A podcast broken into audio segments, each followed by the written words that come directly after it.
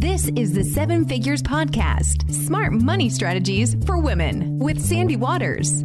Seven Figures is sponsored by Family First Credit Union. When it comes to financial education, earning and learning go hand in hand, and Family First is here to help you and the greater Rochester community with both.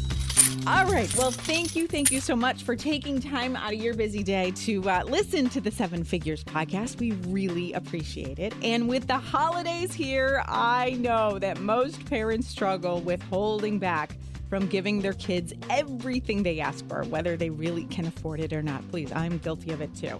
And even though it comes from a good place, it sends the wrong money message. A lot of people will say it's because of the mom guilt, right? We work long hours, spoiling our kids is the way to make up for that time away from them. So, what should we be doing instead, and how can we teach our kids the right money lessons? Susan Beacham, founder of Money Savvy Generation, joins the podcast this week. Thank you, Susan, for coming back. Uh, it's my pleasure. Now, Susan, the last time she was on, she has a very, very cool backstory of how she got to where she is today taking that leap of faith, pivoting from her successful corporate career to taking on this new mission to help educate kids about their finances. Now, you can scroll back to the show. It's titled How to Teach Your Kids About Money the Right Way and learn about Susan. Um, but today, I think we should just continue the conversation, get right to it, because I know you say you're a firm believer in that money lessons should start right away. Exactly. Uh, from the time your child is showing some kind of interest in money, you should start addressing it. And even if they're very young, it doesn't mean they don't understand that there's something particularly provocative about money. Uh, kids are so intuitive. So there's a, a way I break this up, which I think is helpful. And I start with ages 6 to 12, and I call that the window of opportunity to shape money behavior. Okay. So they're little blank slates at this point, uh, especially you know at the earlier ages six, seven, and eight, and they adore us, love us. They think we're brilliant, and they want to please us. This changes quickly as they enter that second segment. I'll talk about the 13 to 18 year old window it, but in a very age appropriate way, we have the opportunity now to set the message, to set the money behavior. And I've got a long list of things that I would uh, suggest you do, but I'm going to focus in on one in each category, maybe okay. two, to to get you started. Because parents sometimes feel overwhelmed by yeah. this, Sandy, and so let's not overwhelm anybody. With Understand, our own with our own financial situation, we feel overwhelmed, Right. let alone trying to teach somebody.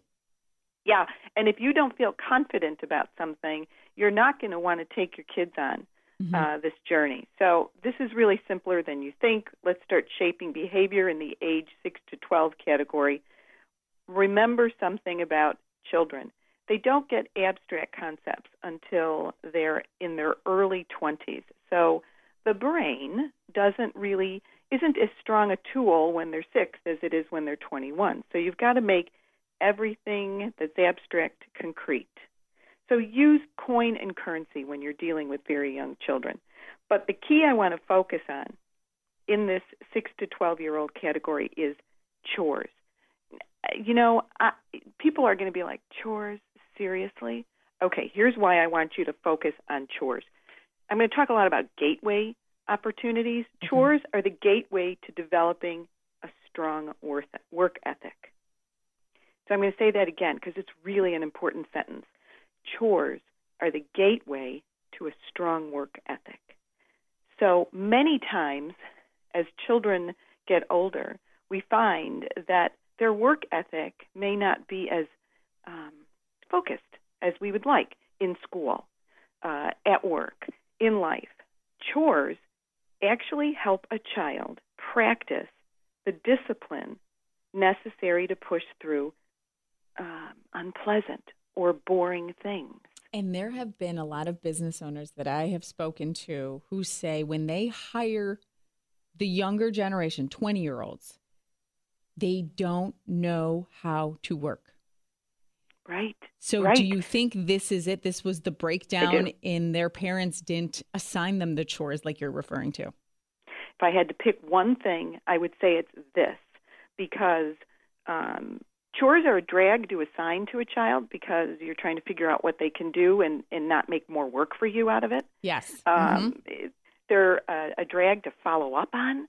Kids are going to do everything in their power to convince you that it's not worth your effort. Oh my God, Susan, it's like you look inside my house every day. well, you know, it, it. I never thought of chores this way until recently when I was doing some uh, research into this. I wanted to figure out what are the keys in each category. And when I found it just makes logical sense, Sandy. If you can get a child to push through doing an unpleasant or boring task, that's mental training, right? That's discipline. And eventually, eventually, by pushing through, the child starts to experience that satisfaction mm. of getting that unpleasant chore done. And then that becomes fulfilling.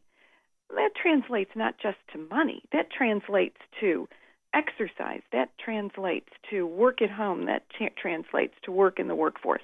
So, this is a great, simple opportunity to teach a child how to practice and push through the wall of unpleasant or boring tasks.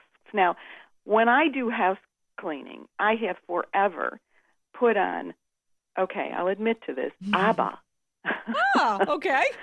as loud as I can to help me push through, right? Uh-huh, uh-huh. And then I will revisit rooms and look at them once they're organized and clean, and that feels so uh, good. Yes. Okay. So, so yeah. you don't have, you know, you can, you don't have to make a chore a chore. So do something fun with the kids. There was some great advice in Parents Magazine. Put music on. Change up the chores. Um, make it a time challenge. I suggested this recently when I was talking to a bunch of parents and a father came up to me and said, "Oh, I do the time t- challenge all the time." Of course, a dad would do that, right? Competition, mm-hmm. but it works. It works. So eventually, what will happen if you take the chore out of chores is it becomes more fun. The kids, without even realizing it, they are learning something that is a key gateway skill to success with money and with life later on. Okay, so, so now I'm going to admit some, and I feel guilty after hearing you say this and describe chores in such a simple way. I will be the one to say sometimes I am so busy myself that I don't. Oh, it's going to sound awful. I don't have the time to, oh my gosh, now I got to hold your hand and help you do your chore in a fun way. Yep. So let, let me tell you this the short term investment is worth the long term impact. Okay. So, making time to work on chores with a young child takes far less time and agony than working with an older child who needs your help to focus and apply discipline in college, or working with an older child who's looking for a job because they lost a job because they didn't have a strong work ethic. Okay, we're going to remind ourselves of that phrase when, right. when we're like, oh God, I don't have time. Okay, we're going to make right, time. Sure. Yeah. And you don't have to, Sandy, do one. You don't have to do, sh- to make it simple, create the chore, write the chore down, put um, boxes next to it that the child can check off, and post it somewhere. Now it's a thing. All right, it's in it's in writing for very young children. It's a very concrete way to remind them, and make sure that they understand that when they work it through, something's going to happen. What's going to happen? Once their chores are done, you will go for ice cream. Once their chores are done, you will let them watch an extra hour of this or be on a computer or, you know, praise God, read a book. Um, that's what they're so, chomping at the bit to do. so, is there a reward then? That's the important component of this as well. I don't want to say that the reward is an important component because we don't want to go there this early. We want the reward to be pushing through the difficult task right. and the feeling that they have. However, however, um, to keep it interesting, to keep it provocative, perfectly appropriate to say if you see a kid struggling through it, you won't see them struggle at six, you might see them struggle at 12. Mm. perfectly appropriate to make it more provocative Okay. in an age appropriate way. okay. All right. So let's jump. Let's jump to ages 13 through 18. Oh boy. Now- when the kids start to be defiant and what they call independent. Yes. But, you know, I tell parents all the time this is so age appropriate, right? Okay. You want them pushing. Um, you want them trying to break the cocoon so they strengthen their their wings and they can fly. You Mhm. want them to push against you and against life. And one way that you can get them to do that and to do that successfully is conditional allowance. Now, we don't have enough time to go into conditional allowance in depth, but I want to talk about two things in this segment. I want to suggest to you that allowance is something that's conditional. It's paid for a reason. So it's paid to cover an expense that you as a parent are already covering. It is not extra money. It's very specific. I strongly recommend in this category, remember, make the abstract concrete, that you write it down. If you go to our website, you can find all of these templates and you can download them for free. It's a simple piece of paper that says um, what you're going to pay, when you're going to pay it, and what you're going to pay it for, and then you both, parent and child, sign it. So it's allowance that has conditions. Conditions mean what that money is going to be paid for. Allowance, conditional allowance, and that's the key word, is the gateway to budgeting. This is like chores, were the gateway to a strong work discipline, work ethic. Allowance is the gateway to budgeting. So start there, and then the one I want to hit on real hard in this segment get a job. Set the expectation that your child will work. At Now- what age do you feel is appropriate? And I know it, it probably is child specific, but what do you think in general? Well, um, the Fair Labor Standards Act will tell you within your state at what age a child can work. Most states, as a general rule, set age 14 years of age as the minimum age for employment. And they limit hours, roughly 15 hours a week, um, until the age of 16. And then it's, you know, all bets are off. Your kid can do what they can do. So when Now- you say work, is that what you were referring to, or are you saying, "Hey, go find a babysitting job, uh, cutting the gr- uh, the grass, or shoveling someone's driveway?" Kind of work. Yep, yep, yep. Those work too. Okay. Absolutely. Those work too. Basically, the reason a job is so important and in the re- and you do as a parent, you set the expectation that they will work. And you also provide a need. So if you're paying for everything and you're giving them everything, there's no need to supplement everything, right? So when you start with a conditional allowance, you're already articulating you, you're going to cover these expenses now. I'm going to give you the money for that. But very quickly, that won't be enough in a child's world. They will want more. This is a good thing. A job helps them reach more.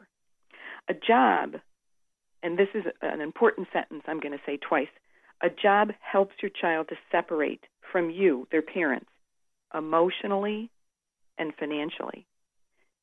A job helps your child separate from you, their parents, emotionally and financially. How? They learn that they can create money, through work they can earn money. That tells them that they are no longer necessarily 100% dependent on a parent. That starts mm. to that starts to open up all kinds of doors for them in their thinking. I can do this. I can stand on my own two feet. I can create opportunities for myself that create money, that help me do things. This is a strong hit to self esteem. This is very empowering. And I want to tell parents who say to me, My kid's job, my kid's job is to get good grades. Yes, and to work it will not impact their grades. There's all kinds of research that will support my saying to you that kids can work up to 15 hours a week and it won't hit their grades. Every child is different. Some people listening right now are going to say, Not my kid. My kid really needs all that time. You remember the old saying, the more you have to do, the more you get done? Mm-hmm.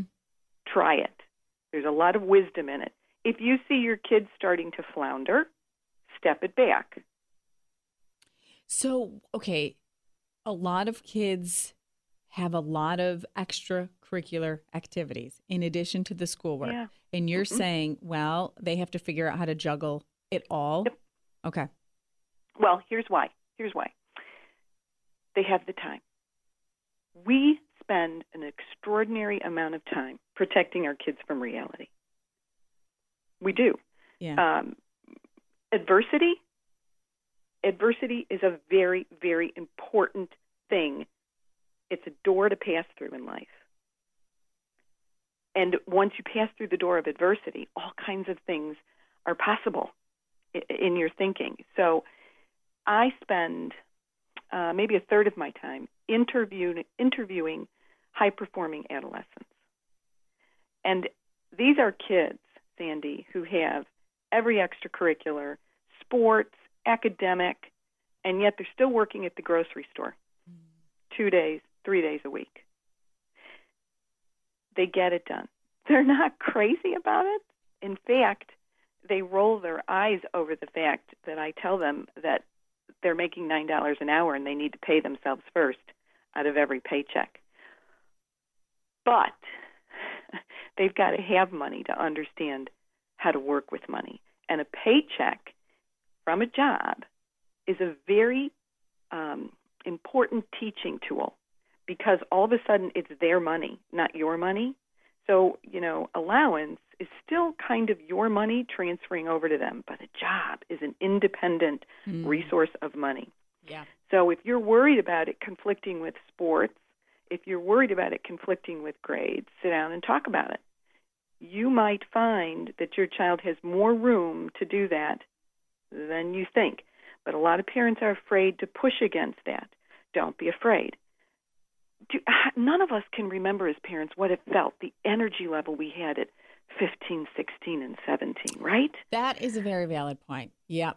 Yep. we we just don't know anymore. It's there. It's the the potential is there, and a paycheck. I remember when Allison, my oldest, who is happy birthday, turning 27 today, she came home with her first paycheck from the shoe store. She would get a dollar for every pair of shoes she sold as a commission, and um, she showed me the paycheck, and she said. What is FICA and why is it taking so much of my oh, paycheck? oh, see, that's a valuable lesson too. Sure. Right. Sure. They don't want to talk about taxes until Yep. it cuts into their money. Yes. And their money, uh, here's another thing I want to tell parents about job, and then I'll move into the next category. But um, in all the teens that I've talked to in, in focus groups, they tell me that they get their paycheck and they go home and they sit on their bed and they open up their laptops and they spend it online. And I suggest to them that they should save some. And they look at me like I have two heads. So before your child gets a job, sit down and have the discussion. Okay, when you get your paycheck, here's what here's our plan. Let's talk about it together, but let's save some. Why would I save some? I'm only making insert, you know, hourly wage. hmm Why would I save some? Here's why. Because this summer you may want to go to a camp, and I'll need you to contribute to that if you want to do it. Um, this summer you're going to get your license, and you're going to have to pay for gas and contribute to the insurance. See what I mean by now all of a sudden you've introduced a reason for why they would stop, think, and reflect and take some of that money and put it aside. And it goes back, yeah, it goes back to making the time to Mhm. set the expectations, right? We we sometimes tend to just kind of just go with it. Okay, today I'll pay for your friend's birthday gifts. Tomorrow I may not because I don't feel like it's in my budget. In your kid, it's confused, right? Your child is confused by when are you going to pay, when are you not. So all of this is eliminating a lot of those battles. I wish I had could I could, could create an app that was given to every parent as they're leaving the hospital with their child, with Yes. the promise that I will ping you when you need to start yours. I will ping you when We you need need to have that. the job, Yes. job discussion because um, you're absolutely right, Sandy. If you get in front of this message, mm-hmm. it's so much easier than trying to dig yourself out later because you see, ugh, I shoulda, I, w- I woulda, coulda, shoulda. So um, get in front of it, have the discussion. I'll tell you, when Allison started her job, I introduced this idea of saving, and she said, It's my money. I'm going to do what I want with it. I said, Well, okay then. And then at the end of the summer, I asked her for her pay stubs, and we added it all up. And it was several thousand dollars that she had made. The kid really has a strong work ethic. And I said, um, I took her to lunch, and I said, So I added up your pay stubs, and this is what you made this summer. And she looked at me and she said, Where did it all go? I said, I don't know. Where did it all go? So you bit your tongue for an entire summer, just watched Yep. her waste her money. Oh, that's discipline. Susan, we, you got to be our lifeline when we want to. just call me. Um, you know, the short term, feel good, take care of the expense, force the issue isn't as good as the long term impact when they start to, when the scales fall from their eyes and they start to see it your way. Uh, so, yeah, I spent a whole summer looking the other way. And then I showed her, and I said, if you had just taken ten dollars from every paycheck or a hundred dollars from every paycheck, you'd have this much left. And that was quite sobering for her. And but it was it was great. It was a teachable moment. I'd rather she have that moment after working the summers in high school than when she's thirty. Okay, this is a beautiful transition into the next question. A lot of parents are struggling with letting go, right? When their adult Yeah. kids come around looking for a bailout, can you step in? And the perfect gift that will encourage your kids to be more engaged with their finances. But first, conversations like this one are sponsored by Family First Credit Union, local financial products and services designed with you in mind to help you and your family save and spend smarter. We are talking with Susan Beacham, founder of Money Savvy Generations, how to raise money savvy kids. And you were talking about those valuable life lessons. You have to watch your kids fail, bite your tongue, and then they can learn that impactful lesson. But what happens when they are out of the house? And I feel like a lot of moms are nodding their head and they come to you, they, they live on their own, and they're like, oh, I can't afford my bills. Help me, mom. Well, I'll tell you. After age 18, it's an uphill battle because you're not shaping behavior anymore. Mm-hmm. You're changing behavior. And any one of us who've ever had to change a behavior mm, understand. You Stop smoking, go on a diet, um, start exercising. Any one of us who've experienced that as an adult understand what an uphill battle that is Sure. to change behavior, but it's possible. It's possible. I'm going to get right back to what do you say to a child who says, I need your help to pay bills in just a second. Okay. But let's just say before that train wreck, you do a couple of things that maybe avoid hearing that from your child. Understand that after age 18, it's critical that you make the point of putting a budget down in writing before they go to college is your is your last great opportunity. You've got 4 more years to talk to them about what are your expenses and what is your income. And before you drop your child off at college and cry your way home, which I did, before you do that, make sure they understand what dollars, what money they have available to them in the first 90 days. And then say, here's what we're going to do. Um, and you're now speaking as parent to your child. I'm not sure, honey, mm, how much you're going to need, but here we're going to guess by looking at your income, looking at your expenses, and then the money mom and dad are going to help you with. But I'm going to say that on this date, mark this down on your calendar. We're going to have a telephone conversation at two in the afternoon, and we're going to go over this because that's the thing about a budget, sweetheart. It it's flexible. It's meant to um, manage your wants and your needs. So let's talk about it at 30 and see how well it's working. That is the most effective way to get your child not to feel as if they've failed if within 30 days they've eaten out at every restaurant in the college town and not touched their meal plan. So, in advance, again, advance work. Make sure you understand before they leave that you've written it down what the budget is. Make sure they understand the date and the time you're going to review it within 30 days. Then, let's say your child's graduated from college. They've got their first job. They're starting to look at apartments. Say, okay, what's your budget? Do the math. This is simple math. If you've got a child who's making $40,000 a year because they're getting into a creative field and that field just doesn't pay what some of the other traditional fields pay, support, don't enable. Support their creative gifts, but say to them, at this income level, you can't be looking at a $2,000 a year apartment. Mm-hmm. You need to be looking at sharing an apartment with two roommates so that you're not paying more than $800 a month. That's what you need to be doing. And that's what you are saying about support is the wisdom support, not financial support. Right. You have a child graduate from college who looks at you and says, "I need a gap year.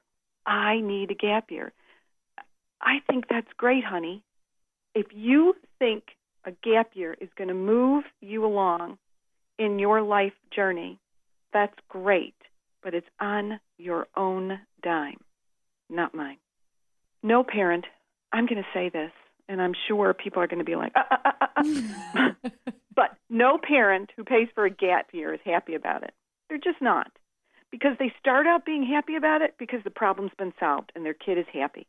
Three months into it, what are they doing? honey, have you heard from him? oh, I know. And you know what? This is, I think more moms are guilty of this, right? This is the you can't let your baby, you, you always want to be there to help your baby. Well, okay. So I, I promised I'd answer your question. Yeah.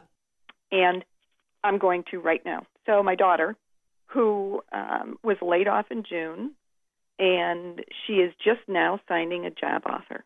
It's been a long six months.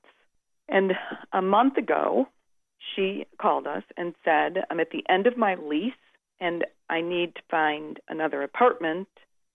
Will you co sign a lease so that I can move from this apartment to a new apartment? Mm-hmm. And I said no. Oh my God, Susan. I know. You know, Sandy, I had to call my my friends. I had to um, call on my, you know, Lord and, and say, um, this is like the most incredibly hard and difficult thing I've ever done for really good reasons. But I said, I said, I'm do I'm saying no because you could get your dream job in a month and it could be in a different state and we're on the hook for a 12 month lease. Ah, uh, yeah, yeah. You are welcome to come home if you want. She chose not to. She sent out a text email or a text message yeah. to her friend group and within 20 minutes her friends had signed up for six weeks of couch surfing for her. She's now in her third location, and this week, in her third location of couch surfing, it was funny. She called me this morning and said, Claire's bed is so comfortable. And I think it's really comfortable, or it could be because I've been sleeping on a sofa for the last oh, week. Oh my gosh. So saying no is sometimes the biggest gift you can give to your child because here's what no said to her. No said, You've got this. No said, Don't take your foot off the accelerator. Mm. No said, I know you're employable. I'm super confident of that. Um, no energized her for that last push to keep her shoulder in the back of this job search. There was no resting. Uh, you know, we give true. our kids. That's true. Yeah, we give our kids too much time to rest. They don't need to rest. That comes when they're our age. So she um, called me the next day after I said no and said, "Well, I didn't expect you to say yes." Oh, okay. so she didn't put up a fight. Was okay. No. Okay. No. All right. This parenting she, thing is tough. Yeah. Okay. But but she gave it a shot.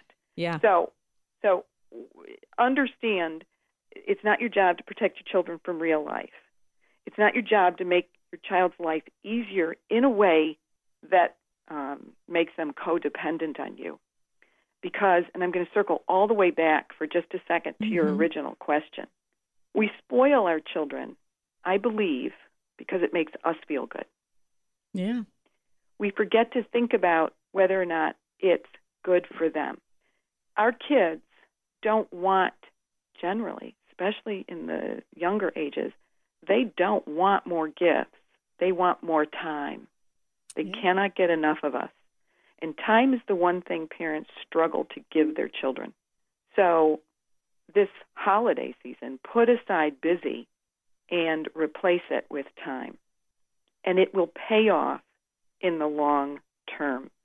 So, time with the children who are 18 plus, time means sitting down and and I did this exercise myself. So I, I really want to talk quickly about this if I have time. Yeah, sure. All right. So um, everything you read today tells you talk about your family money values. What the heck is that? Even myself, I would be like, what is that? What do you mean talk about? So I I wrote down what I thought were my money values on an index card, and I went down to dinner, and I sat across from my husband, and I said, Michael, what are your money values? And he sat back in his chair for a minute, and he told me what his money values were. And I took that, I wrote it down, and that night we were meeting Amanda and her boyfriend, Amanda, who's 25, at a concert. And the concert was, as all concerts are, delayed. And so as I sat next to her, I turned and I said, Amanda, what are our family money values? Oh my God, just like a mom, right? In the middle of a concert. right? And I figured she can't she can't hang up on me. Yep. She can't run um, away. Right? She's a captured prisoner of my inquiry. And and and we had the time. There was nothing else to do. So it was so intriguing because Amanda said um, quality over quantity, mom. Ah. And that was what I had put down quality over quantity because you know there is we're in a we're in a world of disposable so you know go ahead and go buy 10 of those cheap shirts and get rid of them um, at discount retailer i won't mention any names yeah. um, the second thing she said was budget for control budget for control i loved that she thought creating a budget gave you control over your money and that was something both michael and i had written down and then this one I loved. Don't spend money to show off. Ah, That's like identical to what her father wrote down. And it's true. You know, I mean, I, I didn't know it was translating like that, Sandy, to her, but that is a money value of ours. You know, we don't keep up with the Joneses, but I didn't know that I was being so obvious about it. It's just the way we lived, it's how we feel about our money. Then she said, invest in experiences, not things. We love to introduce, and we have the girls, to international locations because we feel it's a global world and we want them to see different cultures, mm. different people. And it really set their high school years on fire because they would be in classrooms studying Estonia, and Amanda would have been there, and she would have known whether what was being said was true or not. It was fascinating. And then she said, invest in education. We're all parents are there. But then she threw one out there that was a red flag on the field, and that is once you are comfortable, donate. Hmm. So we had a conversation about how you're never going to feel comfortable enough to donate. Yeah, that's true. You know, I mean, you you you can't wait to have enough. You have to decide. I have enough, and I'm going to take some of my enough off the table, whether it be money, time, or talent. That's the kind of family money value exercise that can be done this holiday season. It's fun. It's not. Um, it's kind of provocative to do this at Thanksgiving or to do this at Christmas. Do it with yourself first, then with your spouse. Have that conversation, and then move it to having it with your kids. And I, I guarantee you, as a parent, you're going to feel great that your actions have translated into solid family money values that you can all be proud of. And I, I suppose that's the, the the one thing that parents forget and that is we model, they watch, they learn, and they apply the behavior they see in us, they apply it first to how they live life. That is so true. Susan, So- this is like a uh, a parenting podcast slash financial podcast. Well, you, you, know, made I, us better parents right now.